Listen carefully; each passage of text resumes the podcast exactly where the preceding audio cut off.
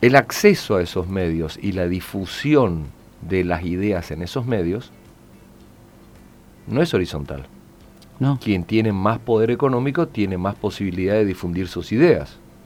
Eh, quiero, que, quiero que nos pongamos de acuerdo en esto, porque si no nos, pongamos, nos ponemos de acuerdo en esto, estamos, no, tenemos que arrancar de un lugar para poder discutir las cosas. ¿no? Entonces, quien tiene más poder económico tiene más posibilidad de difundir sus ideas ya sea porque tiene dinero para hacer folletos, para poner un aviso en, una, en, un, en, un, diario, para sacar una solicitada, para auspiciar un programa, para armar un programa específico de la actividad que él tiene, etcétera, etcétera. Entonces, cuando hay medidas que son de alguna manera de corte, yo diría social, son obviamente resistidas por los organismos a los cuales esa medida perjudica. Sí. Entonces, las primeras voces que vos escuchás siempre en los medios y las más fuertes son las de los sectores de poder que no quieren saber absolutamente nada con esas medidas. Pero también tenés otro grupo de eh, empresarios, y en este caso para, para seguir en la misma línea, mm. que salieron en contra. Eh, de eh, esta justamente bueno de esta publicación como como base pero en realidad de esta postura por parte de los dueños porque acá lo que se cuestiona es eh, todo lo que lo que se encarece hablando de la ley de góndolas y lo que termina siendo para el, consumidor lo que se encarece en lo que es la cadena de producción y la cadena de distribución más que nada. Y de ahí a los hipermercados supermercados y, los grandes grupos. pero, pero yo veo lo siguiente eh, a ver, quizás mi mi inquietud ¿La ley de góndola pone la lupa a quién? La ley de góndolas... ¿Clarifica qué? vamos por parte. Vos primero preguntaste, tu primera pregunta fue si la ley de góndolas es, la solución a una problemática. No, no. Ninguna ley es la solución a ninguna problemática. Repito, si la gente cree que con la sola sanción de una ley está solucionado un problema, uy, vivimos en, viviríamos en, en el país de las maravillas junto con Alicia hay, un problema mañana, saca una ley y soluciona el problema. No. Las leyes, las leyes son reglamentaciones que toman una foto del momento y tratan de establecer de alguna manera por parte del Estado ¿sí? el imperio de la fuerza pública de la ley al servicio de eso. Eso puede ser bueno o no. Y voy a poner un ejemplo. En Estados Unidos en la época en que empiezan a aparecer los grupos mafiosos, que eran todavía muy, muy chiquitos, y que tenían un poder de financiamiento muy acotado, se le ocurre a un legislador de los Estados Unidos largar la famosa ley seca. Vamos a prohibir el alcohol en los Estados Unidos. Ahí tenés una ley que quería solucionar una problemática. ¿Cuál era la problemática? La problemática era el acceso al alcohol de la gente. ¿La gente dejó de tomar alcohol porque salió una ley? No empezaron a tomar alcohol clandestino, por, por afuera de la ley. Y eso hizo que los grupos mafiosos, que eran muy chiquitos, se hiciesen hipermillonarios vendiendo alcohol por afuera de la ley y se transformasen en grandes grupos mafiosos. La mafia creció como un hongo en Estados Unidos a partir de una ley, que fue la ley eh, seca, como se le llamó, que prohibía tomar bebida alcohólica. Así que una ley no soluciona una problemática, trata de solucionarla y es, si se quiere, el comienzo eh, de tratar de acercar a todos los sectores para ver cómo se soluciona una problemática. ¿Cuál es la problemática que trata de solucionar la ley de góndolas? Después si la soluciona o no, es algo que cuando la ley esté, por eso te estoy diciendo, cuando la ley la pongan en funcionamiento, la ley parte de un presupuesto, Ariel. Es lo mismo que vos mañana me si voy a hacer una reforma en mi casa. Vos partís del hecho de que esa reforma que va a hacer va a ser para, pero vos crees que va a ser para mejor. Después una vez que hiciste reforma me decís, no sé, a los dos años, che, mira, al final le metí la pata, no tenía que haber hecho esto, o me decís, che, bueno, ¿sabés cómo cambió mi casa con esta reforma? ¿Está? O sea que a la ley la tenemos que empezar a aplicar y dejar caminar para después ver si tal cual salió la ley beneficia, si hay que hacerle algún ajuste a la ley si hay que hacerle alguna reforma a la ley o si hay que derogarla. Así que todo lo que se dice de la ley de góndolas por anticipado, todas las grandes voces en contra que yo escucho, son de los grandes dueños de las grandes cadenas de hipermercados. ¿sí? No he escuchado a ciudadanos salir en contra de ella. Vayamos, ¿qué es lo que propende la ley de góndolas? Dos cuestiones fundamentales, dos. Hay muchas otras, pero hay dos. Dos. La primera de ellas tiene que ver con una cuestión de acceso a los lugares de venta y de comercialización. Y voy a poner ejemplos. Sí. En Estados Unidos, vamos a hablar de Estados Unidos, ¿por qué quiero hablar de Estados Unidos? Porque estamos hablando del capitalismo, para que no me vengan a decir, no, porque la ley de góndola es marxista, viene allá de, viste, son todos los zurditos, los comunistas. Porque lo primero que hacen siempre para tratar de, cuando vos tratás de, de- de sacar algún tema, lo primero que para, Sí. para deslegitimarte, nada, bueno. En Estados Unidos, si vos te radicás en cualquiera de los estados de Estados Unidos para producir un bien o un servicio, lo primero que te obliga la legislación local de esos estados es que el 40% de los insumos que vas a utilizar provengan de ese estado. ¿Me seguís? Sí. Vas a poner un supermercado, una verdulería, una radio, lo que sea. Bienes o servicios vas a producir, las leyes te, te obligan a que el 40% de los insumos los tomes de ese lugar. Estados Unidos, no Rusia. Claro. Listo. ¿Qué es lo que ha pasado en el mundo? Las grandes cadenas de comercialización que aparecieron, primero en forma de supermercados, después en forma de cadena de supermercados y ahora ya en forma de cadena de hipermercados, concentran el comercio en pocos lugares. Y la mayoría de la gente, por falta de tiempo, por necesidades de su vida cotidiana, porque se tiene que trasladar largas distancias, por lo que sea, cuando entra a un lugar trata de comprar todo lo que puede en ese lugar. Ese es el fenómeno que ha hecho que crezcan y ganen fortuna estas cadenas de supermercados y hipermercados. ¿Me seguís? Sí. Bueno, visto desde el otro lado, quien no tiene acceso a esas cadenas de supermercados y de hipermercados para poner su producción, está afuera del mercado. Claro. Entonces, si yo salgo desde el gobierno provincial a decir que quiero instalar, con una frase y con una consigna grandilocuente, la soberanía alimentaria, me parece muy bien, estoy totalmente a favor. Todos los países del mundo subsidian a su producción de alimentos, todos. Estados Unidos, Francia, todos subsidian su producción de alimentos. País que no tiene soberanía alimentaria, país que no puede producir lo que consume, está en grandes problemas. Y te explico por qué. Fíjate lo que está pasando en Venezuela. Vos podés ser un gran exportador de petróleo, Sí. pero si dependés de otros países para que te ingresen alimentos, Chao. donde no te ingresaron los alimentos, tenés la gente en la calle.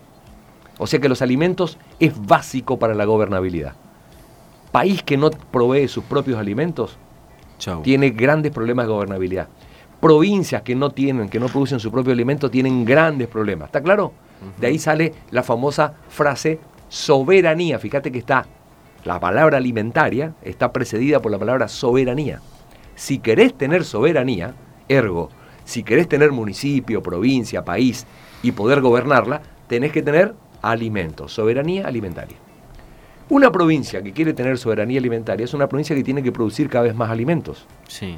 Por esto, desde la legislatura, se votó una ley para expropiar tierras de Alto Paraná.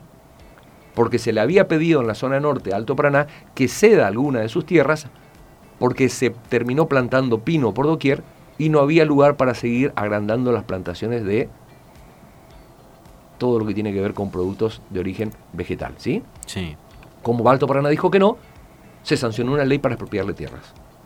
Fíjate vos lo grave de la situación.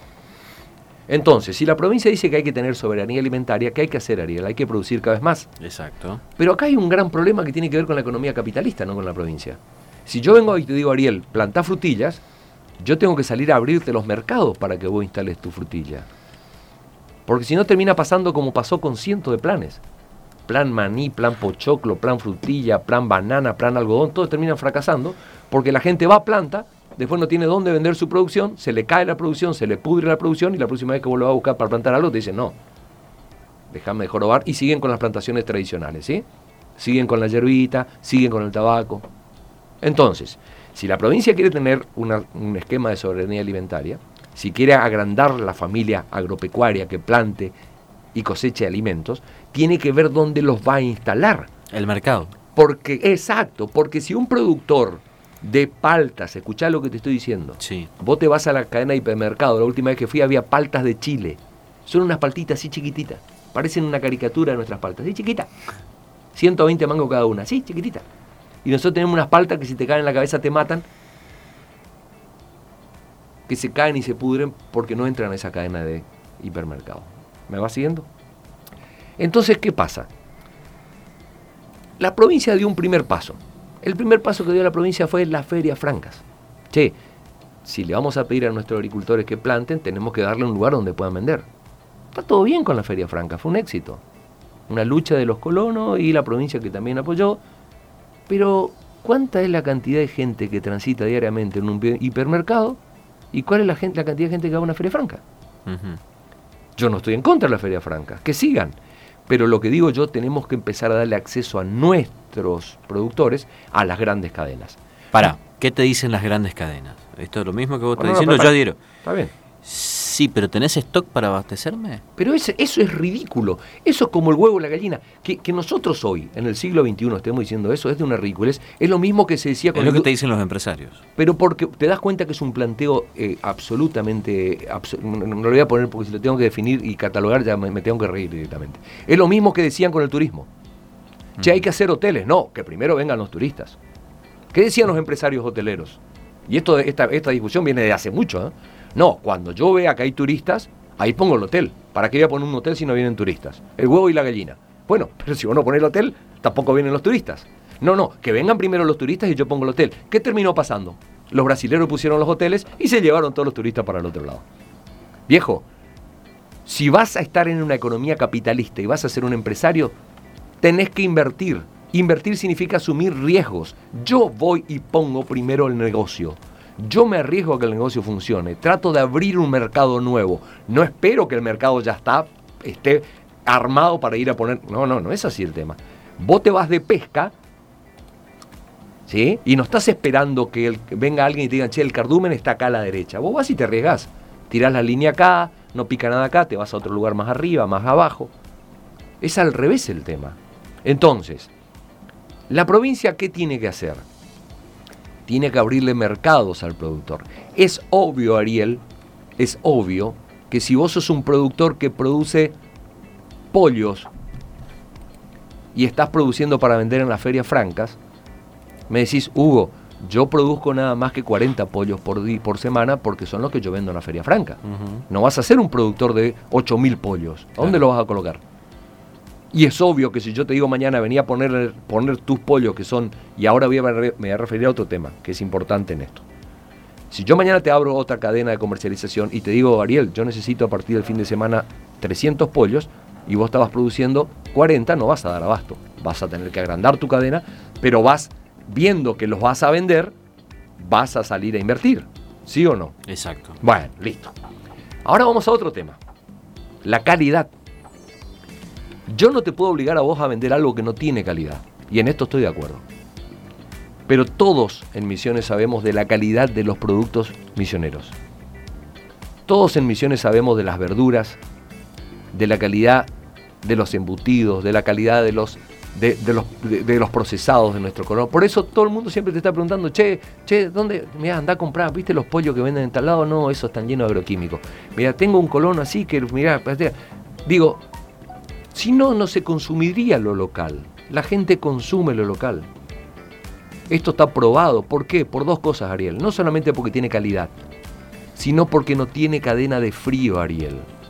Lo local tiene cortas distancias para recorrer. No tiene que recorrer miles de kilómetros congelados en cadena de frío, con, con conservantes, con, con un montón de productos químicos. Entonces, nuestros hipermercados y nuestros supermercados tienen que vender productos de calidad, locales. Y lo que le contesto a los dueños de esos locales es que van a vender esos productos. O sea que van a ganar plata. Nadie le está pidiendo que pierda plata a los dueños de los hipermercados los supermercados. Le estamos pidiendo que tengan un número de góndolas identificadas con producción misionera. Vos a cualquier supermercado o cualquier hipermercado y hay 5 o 6 góndolas pintadas de amarillo, te voy a poner el color que vos quieras, rojo. Esas son góndolas misioneras. Todos los productos que hay ahí son misioneros.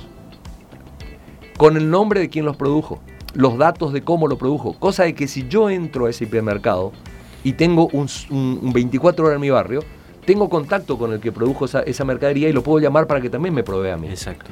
Entonces estoy agrandando de manera Exponencial. exponencial el mercado de nuestros productores. Que una vez que vean que van a vender más, van a tomar más empleados, van a agrandar la chacra, van a aumentar la producción porque tienen más mercado. ¿Me seguís? A los dueños de los hipermercados y supermercados no le estoy complicando la vida para nada porque no le estoy pidiendo que no vendan, que vayan a pérdida. No, van a vender esos productos y van a seguir ganando plata. Y van a seguir vendiendo los otros productos que vendían antes porque si quieren Lo seguir que pasa trayendo... es que, digo, pensando en voz alta, lo que pasa es que los dueños del super- los de los supermercados también fabrican marcas de algunos productos. Que compitan, Entonces, viejo, que compitan. Y bueno, eso No, es lo que no, no, quieren. no, no, no Eso es lo que no quieren. Bueno, bueno, pero, pero, pero nosotros tenemos, eh, tenemos, hablas de las leyes. Sí, Nosotros tenemos una ley que se llama Ley de la Competencia, sí. que provee una, para, para que haya competencia. La- el capitalismo sin competencia está muerto. Tenemos otra ley que se llama Ley de Lealtad Comercial. Ujú. ¿Sí? Entonces, si vos sabés que el producto que estás haciendo es bueno, ¿cuál es el producto? ¿Cuál es el problema que compitas? A ver, ¿cuál es el problema que compitas? Si tu producto es bueno. Ahora, si vos sabés que tu producto no es bueno y yo te abro la competencia y sí, te voy a liquidar. Pero ahora vamos al tercer factor, Ariel. La mayoría de estas cadenas de hipermercados, y acá en Posada hay 11, Sí, ¿Cuánto? 11, van a contramano de lo que sucede en el resto del mundo. Cuando vos te vas al primer mundo, ves qué sucedió con los hipermercados. Te voy a poner el ejemplo de la cadena Carrefour, que es francesa. Sí. En Francia, ningún hipermercado se puede establecer a menos de 20 kilómetros de los centros urbanos. ¿Me estás escuchando? No te estoy hablando otra vez de Rusia. Te estoy hablando de Francia, por ponerte un ejemplo. Sí. En lo- en- en- Y son más chicos incluso. pero no pueden porque está probado que rompen las cadenas de los pequeños mercados y de los pequeños comercios que son los que generan mano de obra local. Encima estas cadenas de hipermercado lo que generan se lo llevan, no reinvierten. Claro. En cambio, los pequeños mercados locales son locales. La plata que generan la gastan acá. Entonces, si yo te estoy dando a vos permisos por encima de lo que debería ser y te permito que vos establezcas un hipermercado a 5 o 6 kilómetros del centro, sabiendo el desastre que vas a hacer con todos los comercios pequeños, entonces como mínimo vendeme productos locales, viejo. Sí. Ahora, para hacer esto hay que sentarse a negociar con los tipos. Para sentarse a negociar con los tipos tiene que haber voluntad política. Porque si no, vos una ley que vos la tenés sancionada para beneficio de los productores, termina cajoneada tres años. Ese es el tema, ¿entendés? Ese es el tema. Claro que si sale la ley de góndola a nivel nacional va a tener resistencia. Claro que las grandes cadenas de hipermercados están en contra. Pero escuchalo a Víctor Fara.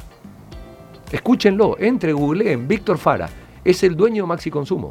No es una cadenita chica Maxi Consumo. No, no, no. Y está en Posadas. Y está totalmente a favor de la ley de góndola. Dice que con eso se va a terminar el curro de los mercados concentrados, de los que ¿eh?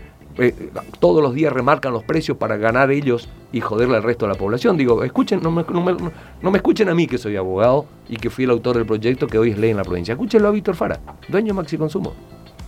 Entonces, además de todo esto que te estoy contando, de beneficiar la producción local, de que los consumidores vamos a tener alimentos mucho mejores en las góndolas, Sí. de que los dueños del supermercado van a vender esos alimentos mejor y también van a ganar plata, va a pasar algo.